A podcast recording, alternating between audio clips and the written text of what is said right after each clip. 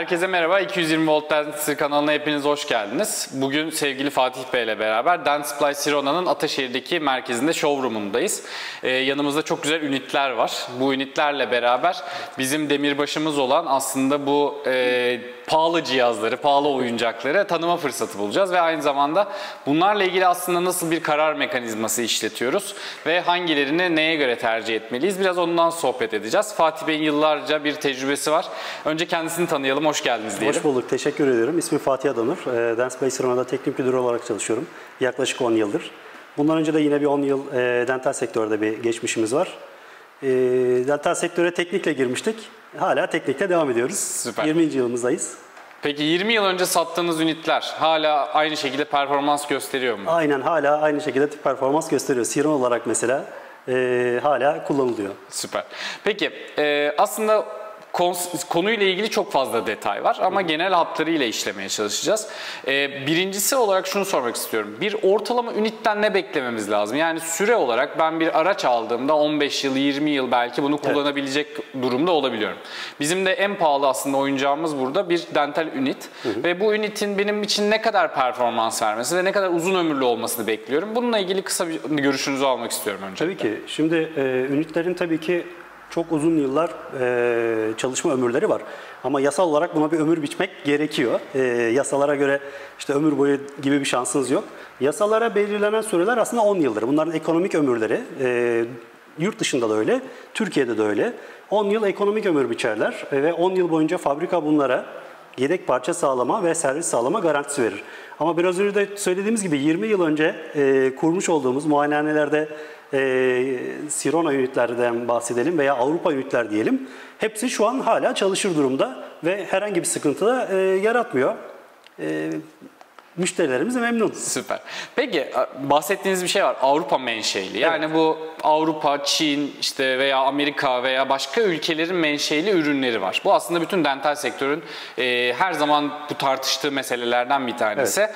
Ünitlerde ne fark ediyor? Yani bir uzak doğu menşeli bir ürünle veya Avrupa menşeli bir ürün arasında kaliteyi belirleyen, buradaki arasındaki fiyat skalasındaki oynamayı belirleyen şey ne aslında? Aslında burada tamamen ürünün kalitesi diyoruz ama ürünün kalitesi derken e, hani plastik aksamdan tutun içerideki çalışan malzemelerin elektronik kartın kalitesine göre değişiyor. Bunlar da genelde dünyada 3 tane kategori var. Çünkü e, yasal olarak da bu 3 e, bölge dünyada birbirinden farklı yasaları benimsiyor. Mesela Amerika'ya gittiğiniz zaman Amerika tamamen kendi standartlarını belirlemiştir. E, Avrupa'ya gittiğiniz zaman bir Avrupa standartı dediğimiz bir standart var. E, bir de uzak doğu standardı var. Şimdi bunların hepsi e, yasalarla da belirli standartlar olduğu için tabii e, sıralamaya göre gittiğimiz zaman aslında Çin menşeiden başlıyor. Sonra Amerika, sonra Avrupa. Aslında ekonomik ömürlerini e, bu da belirliyor. E, içeride üretilen malzemelerin kalitesi, kullanılan ham maddeler e, ve örnek veriyorum elektronik kart bile üretse bu elektronik kartın ileride aynen telefonlarımızda olduğu gibi bir yazılım update'i alıp alamadığı veya standart bir kart mıdır, mikroçipi var mıdır üzerinde bunların hepsi tabii ürünün ömrünü de belirliyor, kalitesini de belirliyor. O yüzden e, bir Çin menşeiden bahsediyorsak genellikle bunda hani bir 5 yıl götürüyorsa çok güzeldir. E, çok net söyleyeyim. E, sonra Amerika menşeili ünitler de çok güzel mesela. Onların da ekonomik ömürleri 10 yılın üzerinde. Ama Avrupa'da üretilen ünitler genellikle yasalarla bunu 10 yıl deseler de şahsi fikrim bir 15 yıl çok rahat kullanabilirsiniz. E, menşe farkına göre aslında ünitlerin e, kalitesinden de söz ediyoruz ama burada mesela bir ortodontistin koltuğunu verimli kullanmak adına kullandığı ünitteki performans olarak yani kalitedeki e, artış çok da belki önemli hale gelmiyor. Çoğu ortodontist evet. arkadaşımla konuştuğumda bunu bu şekilde söylüyor ama ben bir protezci olarak mesela e, hastanın koltukta uzun süre oturacağı, e, işte uzun kesimler yapacaksam, işlemler yapacaksam aslında rahat etmesi, benim ona kolay yaklaşabilmem gibi şeyler de söz konusu. Evet. Burada o zaman aslında bu menşe durumundan ziyade biraz da ünitin ergonomisinden söz etmek lazım. Evet. Ünitlerin arasındaki bu ergonomi meselesi e, pahalılık veya ucuzluk anlamında çok bir şey fark ediyor mu? Yoksa tamamen bunlar Avrupa kitlesine uygun yapılan şeyler mi? Ya da e, tamamen toplumsal olarak normlara uygun olacak şekilde. Amerika ünitleri biraz daha geniştir mesela. Evet. Daha iridir. Evet. E, Avrupa ünitleri ünitleri biraz daha kompakt ve küçüktür. Ee, sizin buradaki yaklaşımınız nasıl oluyor? Bir firma olarak e, ünitin tasarımının nasıl olması gerekiyor sizce? Valla şimdi tabii ki hastanın konforu burada önemli. Ama tabii ki hastalar mesela e, ömrü hayatında ünitin üzerinde kaldığı süreyi baz alırsak yani bir tedavide en fazla işte 2 saat veya 3 saat bir hadi bir ameliyat var vesaire kalabiliyorlar. Ama esas burada ergonomi ve rahatlıktan bahsediyorsak hekimin rahatlığı burada çok daha önemli. Çünkü neredeyse ömrünüz burada geçiyor. Mesaiye başlıyorsunuz saat 9. Ee, belki akşam 8-9 onlara kadar çalışan hekimlerimiz var. Ee, bu ergonomi tamamen onların sağlığını da etkiliyor. Mesela e, işte diş hekimlerinde klasik e, meslek hastalıkları vardır. Bel hastalığı mesela. Herkes e, sizin gibi gençken çok fark etmiyor. Tabii. Ama genellikle böyle 40'larından 50'lerinden sonra mesela bizde ünitten çok e, oturduğunuz koltuğu sormaya başlıyorlar. E, ve ünitin yaklaşımı nasıl? İşte yoruyor mu? Bel e, rahatlığım nasıl? Bunlar tabii ön plana çıkıyor. Tabii burada aslında ünitin ergonomisi okey. Bu çok önemli bir konu. E, bir de bir protezci, işte ortodontist, cerrah, hani bunları e, ünit seçerken aslında bunlara göre farklı konfigürasyonlar var. Ünitin pahalı veya ucuz olup olmadığını aslında ünitin kalitesini, okey kalitesi bir pahalı mı ucuz mu etkiliyor ama aslında daha önemli bir faktör var konfigürasyona. Evet. O fiyatı çok daha fazla yukarı çıkarıyor. Genellikle Türkiye'de de e, standart bir konfigürasyonda ünit satma eğilimi var. E, iyi firmalar genelde buna dikkat ediyorlar ama işte diğer firmalar maalesef ellerinde ne varsa onu satmaya çalışıyorlar. Bence bu çok yanlış çünkü bir ortodontistten bahsediyorsak e, sizin kullandığınız protezde kullandığınız bir ünit de ortodontide kullandığınız Integ olsun mesela veya Edek olsun, Antos olsun fark etmez. Aynı konfigürasyon olmaması gerekiyor. Çünkü bir ortodontide işte elektrikli mikromotor gerek yok. Ee, orada neye neye gerek var? Hastanın konforuna gerek var. Birazcık daha yaklaşmak icap ediyor. Bir de ünitin üzerinde çok fazla e, donanım, çok fazla heybetli olmaması da önemli. Neden? Ortodontiye genellikle çocuk hastalar geliyor. Onlar da böyle ne kadar karmaşık olursa o kadar korkuyorlar. Çünkü diş hekimine gelirken herkes yani biz de mesela bir hala mesela 40 44 yaşındayım ama hala giderken ben de korkuyorum. Stres basıyor ki çocukları düşündüğümüz zaman ortodontide çocuklarla daha çok ağırlıklı çalışıyorlar. Hani ünit seçerken ona dikkat etmek gerekiyor aslında. E, konfigürasyonda hep standart bir konfigürasyon almak bence çok doğru değil. Ee, ünitin ara parça elemanlarına bakmak lazım. Biraz da bu tercih standart paketin neresine hangi e, aç- açıdan farklı bakmak anlamında. Evet. Yani aydınlatmasından tutun işte cerrahi suction opsiyonlarına kadar e, kamçı, askılı e, tutacaklara kadar bunların arasındaki farklara bakmak lazım. Birincisi aydınlatma. Ee, bu aydınlatmalar arasında çok fark var mı? Yani ben mesela örnek veriyorum loop kullanan bir insanım. Büyütme kullanıyorum ve Evet. büyütme kullandığı zaman ekstra bir ışık kaynağına genelde ihtiyaç duyuluyor. Ama bunlar loop'a monte olduğu zaman ekstra çok maliyetler ortaya çıkıyor. Bir Sirona ünitle çalışırken, bir EDEK ünitle çalışırken, bir Antos ünitle çalışırken bu üçüyle veya Kavo bir ünitle çalışırken bu ünitler arasındaki aydınlatma farkı beni çok performansımı etkiliyor. Çünkü e, işte Sirona'nın üzerindeki led çok daha parlakken bazı ünitlerde daha az oluyor. E, buradaki ışık meselesini aslında bir özetlemek gerekirse ışıkta ne özellik aramamız lazım bir ünitte? Şimdi ışıkta tabii ki öncelikle kuvvetli bir ışık lazım ama gereğinden çok kuvvetli bir ışıkta biraz hekimin gözünü yoruyor.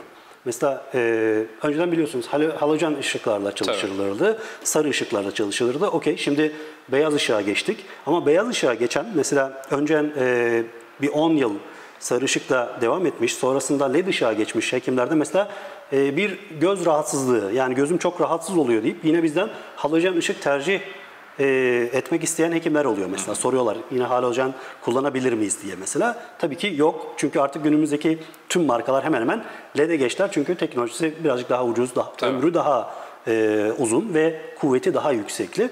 Ama şimdi tabii burada hani o kuvvetli bu daha kuvvetliye girersek bu biraz e, en kuvvetli ışığı almak aslında hekime biraz zarar veriyor. Tabii. Yani burada ortalama bir lüksten bahsediyorsak aslında 20-25 bin lüksün üzerindeki mesela 40 bin lükse kadar e, ışıklar e, hekimin aslında gözünü çok rahat e, rahatsız etmeden çalışmasına imkan veriyor. Ama onun üzerine çıktığımız zaman tamam yani 60 bin, 80 bin lüks tabii ki 40 binden daha iyidir diyeceğiz ama hani burada bir 15 dakika çalıştığınız zaman inanın hekimler o ışığı bu sefer kısmak ihtiyacı hissediyor. O yüzden e, birçok ünitin reflektörü çok farklı.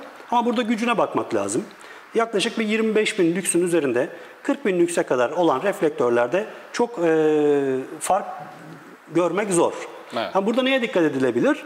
Gözü daha fazla yormasın diye mesela yeni nesil reflektörlerde bundan 5 yıl önceye veya 10 yıl önce gittiğimiz zaman yine LED, LED reflektör vardı. Ama hepsi standarttı. Basıyordunuz işte direkt yanıyordu.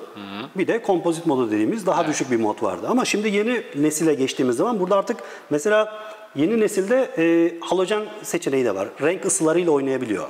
Mesela hekim ben hala eski e, sarı ışık istiyorum diyorsa reflektörden ayarlayıp e, o ışığı yine halojen ısısında ışık verebiliyor.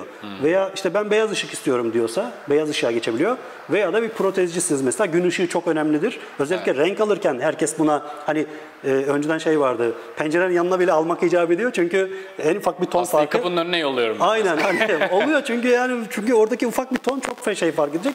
Şimdi yeni nesil reflektörlerde hem kuvvetli hem de gün ışığı seçeneği var mesela. Gün ışığı seçeneğini seçtiğimiz zaman işte kapıya yollamamız veya e, tabii e, pencerenin kenarına e, alalım. Orada daha iyi anlarız e, dediğimiz e, durumlar ortadan kalkıyor. Yine pencerenin kenarına alabiliriz. Mesela şu anda hava kapalı. Evet. Şu anda pencerenin kenarında bir Hiçbir işe yaramayacak. hiçbir işe yaramayacak. Yani ne yapacağız? Hastayı mı erteleyeceğiz? Dolayısıyla eğer reflektörümüzde gün ışığı modu varsa mesela o çok işimize yarayabiliyor. Yani artık yeni nesil reflektörlerde biraz kuvvetten ziyade işlevselliğe önem verdiler. İşte e, dediğim gibi hekimin gözünü yoruyorsa halojen seçenekler konuyor. Gün ışığı e, veya renk seçeneği ise gün ışığı seçenekler. Reflektörlerin farkları burada. Okey süper. Yani e, aslında bizim ülkemiz için çok fazla belki önemli değil bu ama işte Almanya gibi çok kasvetli havası 9 ay kadar kalan işte bu, bu tarz ülkelerde daha da önemli hale geliyor. Aynen, aynen. Bir İsveç'i, Norveç'i düşündüğünüz zaman zaten olay daha da e, farklı hale geliyor. Peki e, Unit'te en çok karşımıza çıkan olaylardan bir tanesi de işte bu hava su spreyi, aeratörümüzün, mikromotorumuzun hepsinin bulunduğu o bölge. Evet. Kamçılı ünit tercihini daha fazla sevenler var. Bir de askılı ünitler tercih edenler var. Bu ikisinin arasında aslında nasıl bir fark var? Yani teknik anlamda belki birisi yukarıdan geliyor sadece, birisi alttan geliyor ama performans anlamında bir kullanıcı bu ikisinin arasında nasıl bir tercih yapmalı? Valla ikisi arasında aslında teknik anlamda hani e, işte kol uzunlukları vesairesi falan dışında işlevsellik olarak aslında aynıdır. Yani kamçılı yapıp askılı yapamayacağınız veya tam tersi bir şey söz konusu değil.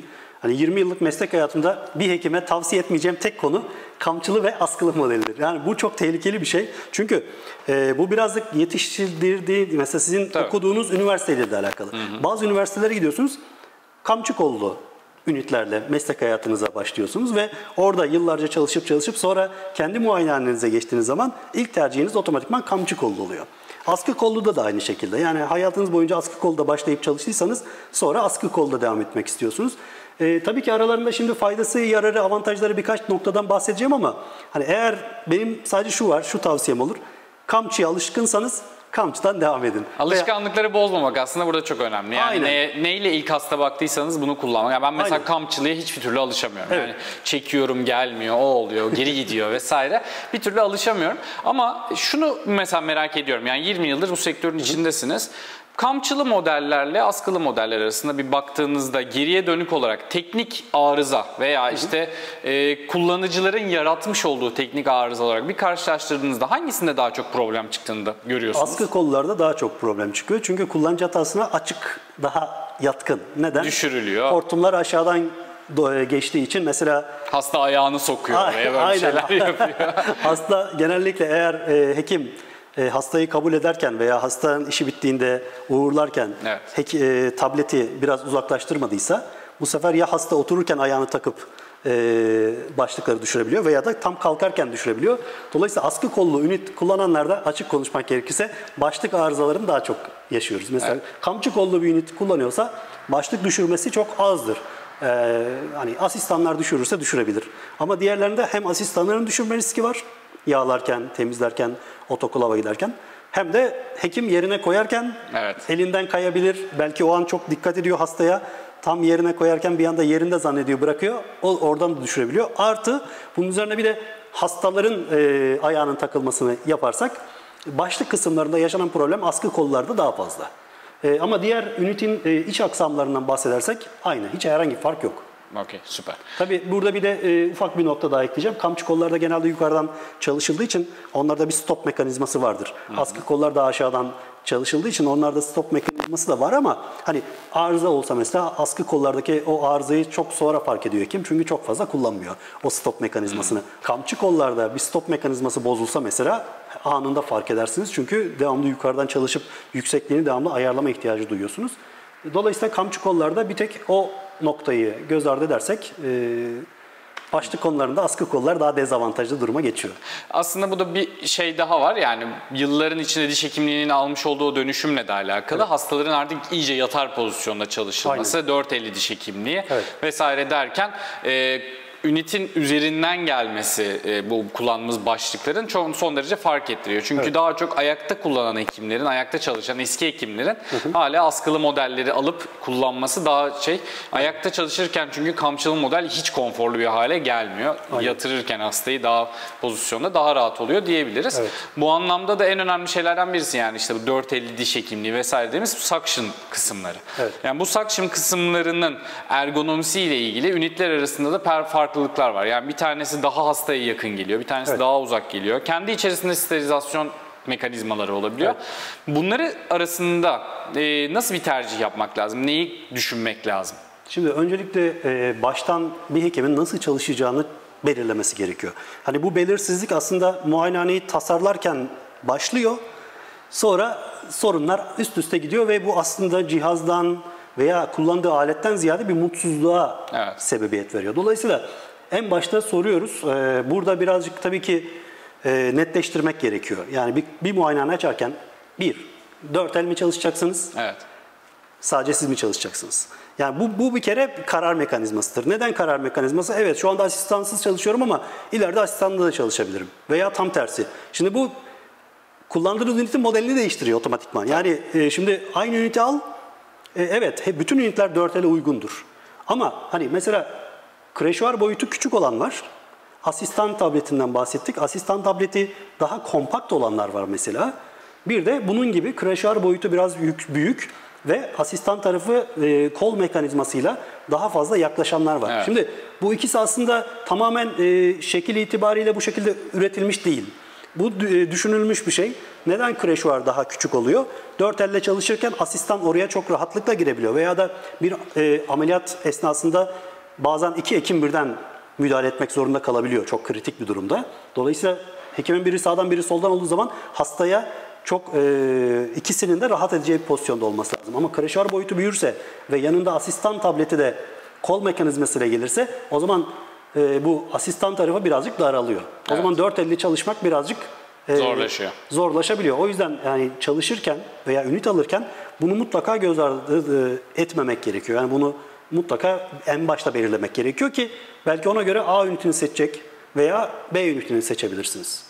Peki bu ünitler yani bu aslında bu soru yoktu aslında şu anda aklıma gelen bir soru ama ünitlerin kastimize edilmesi yani kişiselleştirilmesi mümkün mü? Yani ben bu kolu böyle istemiyorum da başka bir modeldeki gibi istiyorum. Bunun yavaş yavaş ben yerleşeceğini düşünüyorum. Çünkü tüm e, diş hekimliği ürünlerinde biraz bireyselleşme söz konusu. Evet. İşte ergonomiden çok fazla söz ediyoruz. Loop dediğimiz zaman custom loop'lar ortaya çıktı vesaire vesaire.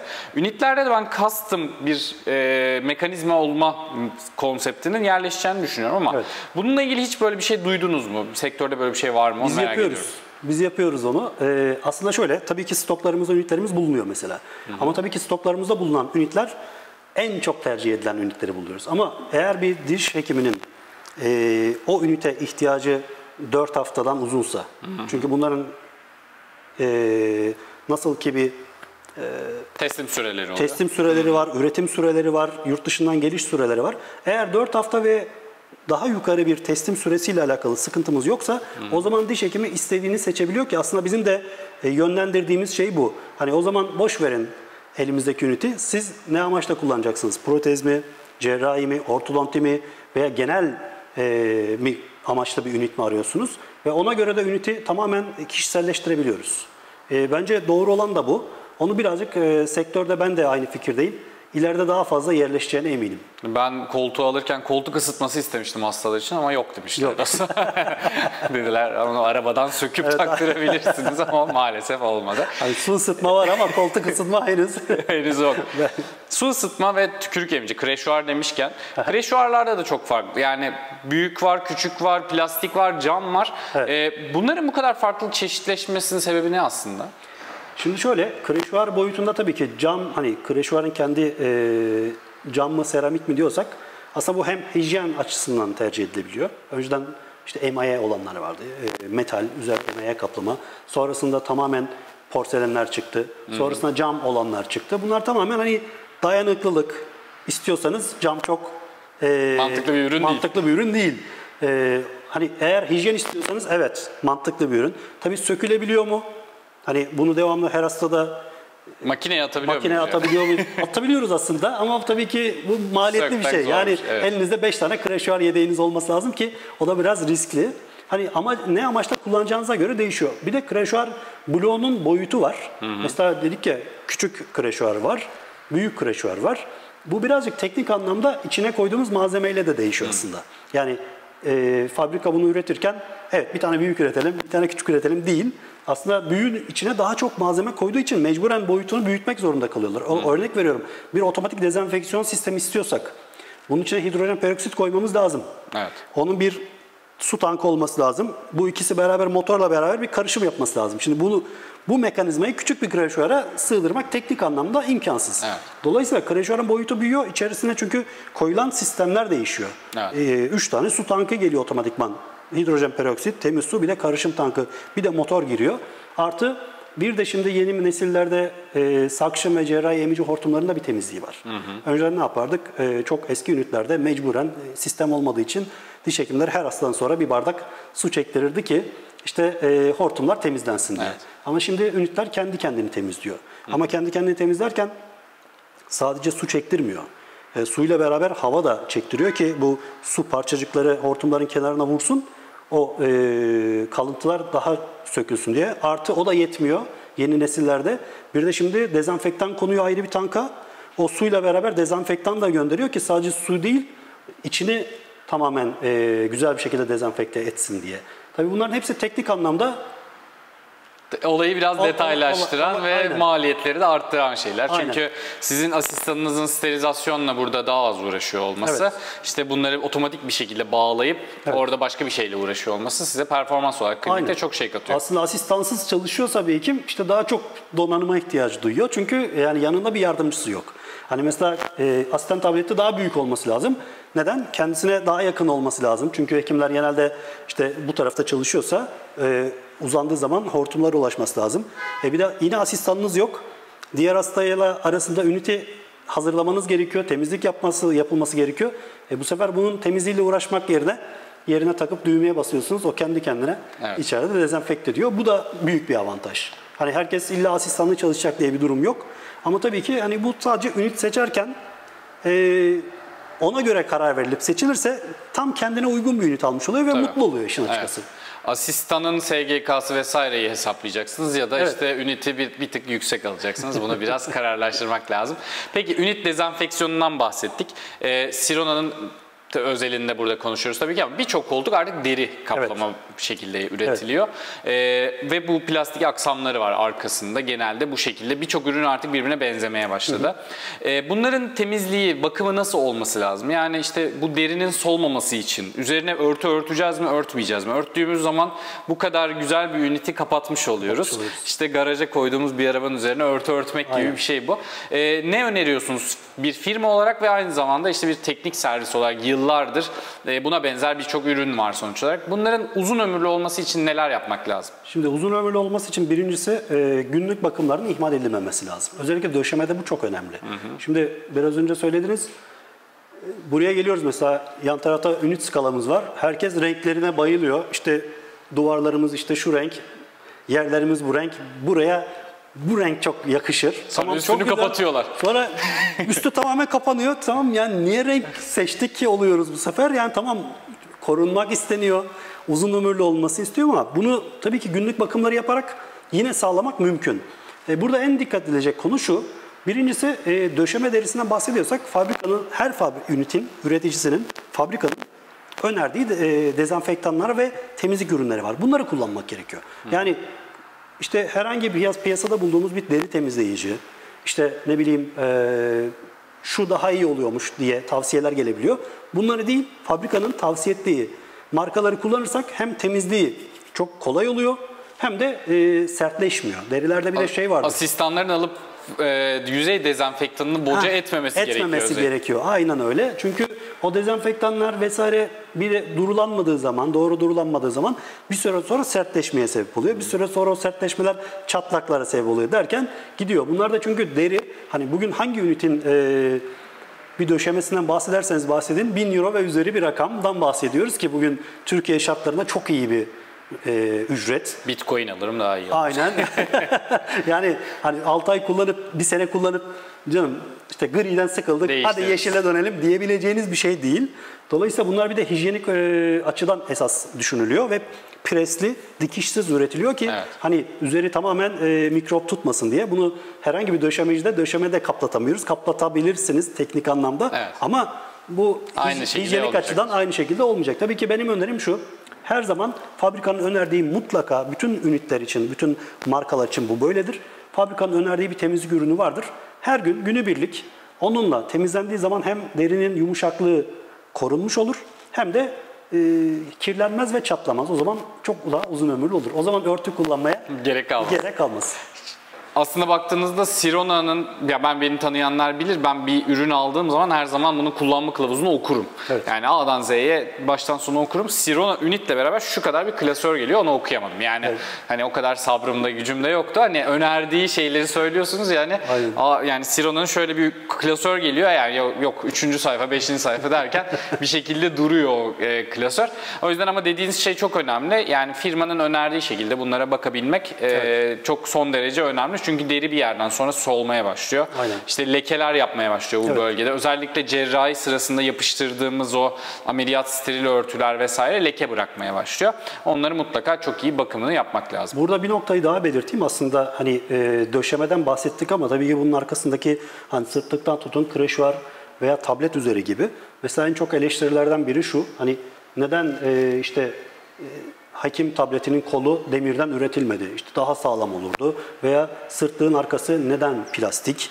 E, veya ünitin altındaki yeri daha işte metalden yapılsaydı üzerine bastığımız zaman çatlamazdı, kırılmazdı veya leke tutmazdı daha iyi olmaz mı? Bu eleştiriler bize çok geliyor.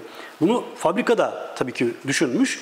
Bunların içi aslında döküm demir. Çok sağlam yani e, bütün ünitler Kilo taşıyabilir. Bizim minimum deniyor. 145 kilodur. 145 Fabrikanın önerdiği. Bir tane daha motor seçeneğimiz var. O 185 kilodur. Ama 145 kiloluk e, bir ünitin üzerine 6-7 kişi binmişliğimiz var. Bunu böyle sırf fuarlarda hani Denemek için. denemek için hakikaten yani ne oluyor diye. Kaç kişi kovuldu Almanya'da görenler? Almanya'nın en son showroom'unda e, Intego'ların lansmanında Intego'ları Çin'e e, Orada 8-9 ihraç, kişi olmuş. ihraç ediyoruz diye bir lansman yapmışlardı. Yani normalde hani Çin'den gelir ya Evet. tüm dünyaya. Biz artık Çin'e yolluyoruz diye bir lansman yapmışlardı. Orada 2-3 tane e, kızı, Çinli kızı özellikle sırtlığın üzerine. Yani hadi koltuk okey ama sırtlık böyle çok ince gözüküyor. Evet. Acaba dayanıklı mı diye sırtlığın üzerine böyle çıkarıp üniti yukarı aşağı yapmışlardı mesela. O hala şeyde YouTube'da dolaşır. Evet. Hani oradan da biz de ona güvenerek madem fabrika yapmış bir de biz deneyelim diye onun Türk versiyonunu yaptık. Gerçekten hani fabrika mutlaka yasal olarak bir sınır belirlemek zorunda. Tabii. Ama şu ana kadar yük, e, ağırlıktan dolayı herhangi bir Arıza sorun, şikayeti gelmedi. sorun yaşamadık. Yani en en düşük motor seçeneğimiz 145 kilodur. Tavsiye edilen. Okey. Ee, bir de 185 var. 185 şu ana kadar Türkiye'de çok fazla tercih edilmedi yıllardır. Hiç de ihtiyaç olmadı. Ha bunların tabii sırtlıkta içinde demir dökümler var. Kolların içi de e, demir. Ama bunların özellikle dışını plastik yapıyorlar ki hani lekeler lekeler olabilir, herhangi bir şey olabilir, değiştirmek kolay olsun diye. Tabii. Bunu komple demirden imal etseydik o zaman herhangi bir sorunda sırtlık komple sökülüp yerine yerine sırtlık vermek lazım ki bu da teknik anlamda çok büyük bir maliyet demek. Ee, gelen eleştirilere de böylelikle bir cevap, Cevap. vermiş, cevap vermiş olalım. Aynen bu plastik aksamların kullanılmasının tek sebebi hem hijyenik hem de herhangi bir sıkıntıda çok düşük bir maliyetle yenilenebilir olmasını sağlamak için. Ama siz bir ünit seçeceğiniz zaman bir showroom'a gittiğinizde ünitin tepesine çıkıp tabii bu ne kadar taşıyor diye Yapmayın. tepinmemekte fayda var diyelim. Son olarak pedallar yani her firmanın yine pedalları var işte sağa sola itmeli, basmalı vesaire derken e, pedalların ne kadar bir önemli fonksiyonu var bir hekim için? Yani bi- biz genelde basmayı kullanıyoruz sadece işte ama onun üzerinde tuşlar var. E, sadece suyu açıp kapatmak değil hastanın programlanmış olan e, pozisyonlarını da hazırlamak için. Evet. E, pedallar hakkında biraz bilgi alalım. Yani pedalı neye göre tercih etmek lazım veya bu programlar ne kadar önemli? Şimdi birincisi pedalda hekimi yormaması gerekiyor. Yani çünkü e, hani saniyelik işlerde yapıp yaptığınız oluyor. Bazen basıp hani e, dakikalarca çalıştığınız da oluyor. Dolayısıyla burada bu ayak kaslarınızı yormayan bir pedal. Burada tabii ki piyasada genellikle basma, üstten basmalı. Bir de yana sağa sola olanlar var. E, ama %80 hekim genellikle üstten basmayı tercih ediyor ki hani Sirona'da da bütün pedallar mesela üsttendir.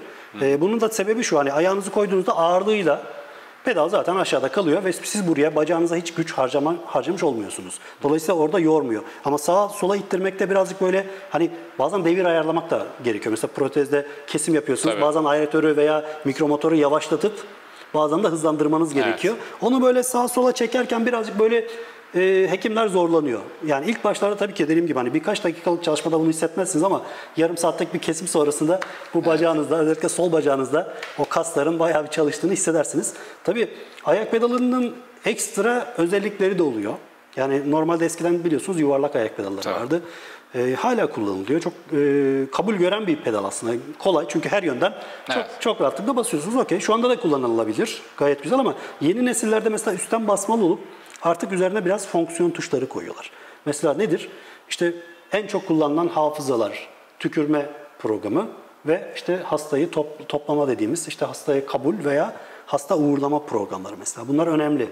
Yani her seferinde çünkü elinizde eldivenler varken e, birçok hekim e, ekrana, istemiyor. ekrana basmak istemiyor. Çünkü o ara kanlı bir şey de yapmış olabilirsiniz veya hijyenik açıdan doğru da değil.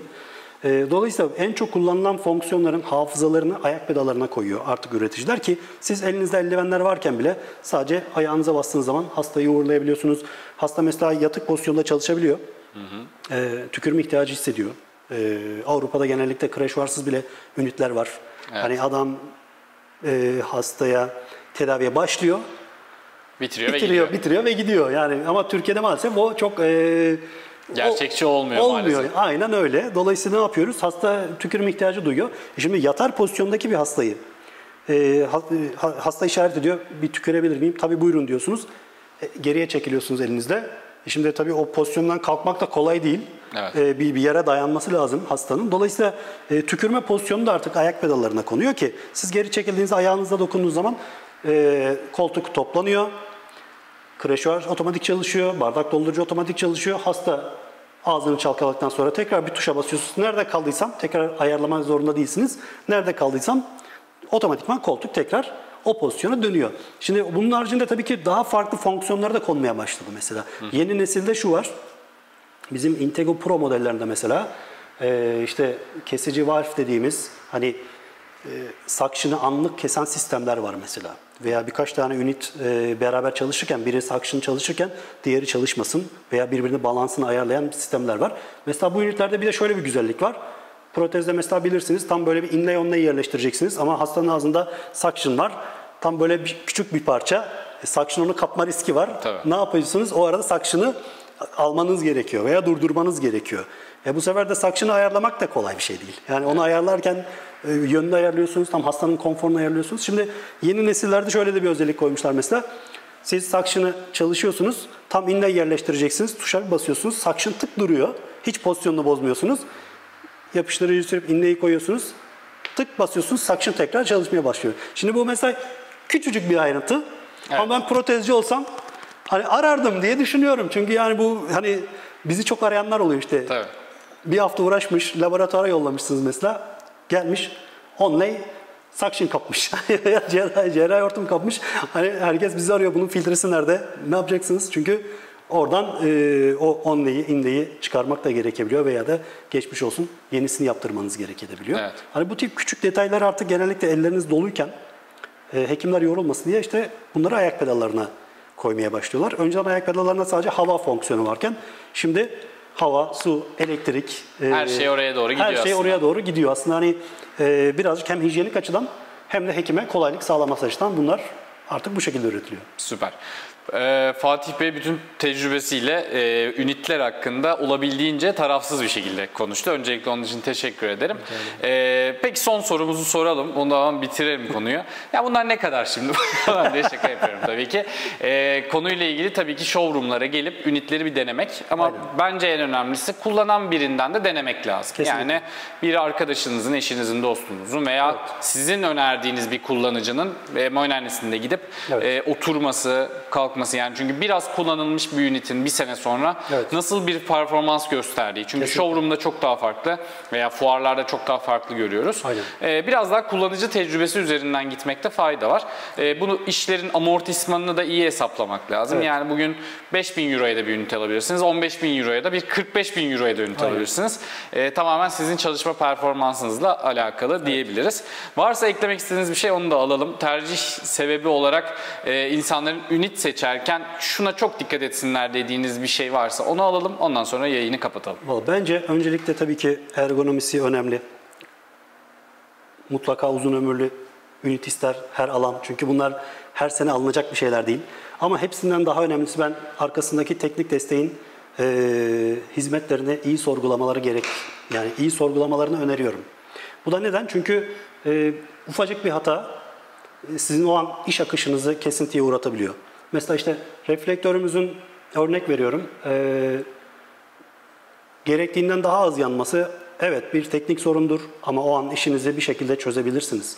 Ama herhangi bir yerde bir şey olduğu zaman e, sizin iş akışınızı sekteye uğrattığı zaman siz bu sefer hem para kaybediyorsunuz hem de oraya gelen bir hastanın psikolojisini düşünelim. İşinden gücünden izin almış, gelmiş bugün git yarın gel olayına geliyor ve bu sefer o da hiç hoş olmuyor. Ha bunları alırken bence Türkiye'de bunu iyi sorgulamak lazım. Aldıktan sonraki hizmetleri iyi değerlendirmek lazım. Çünkü bütün hizmetler aynı değil. Tabii. Ee, hani bunun mesela hizmeti evet teknik servis var mı var ama müdahale süreleri, garanti süreleri, neler garantiye giriyor, girmiyor.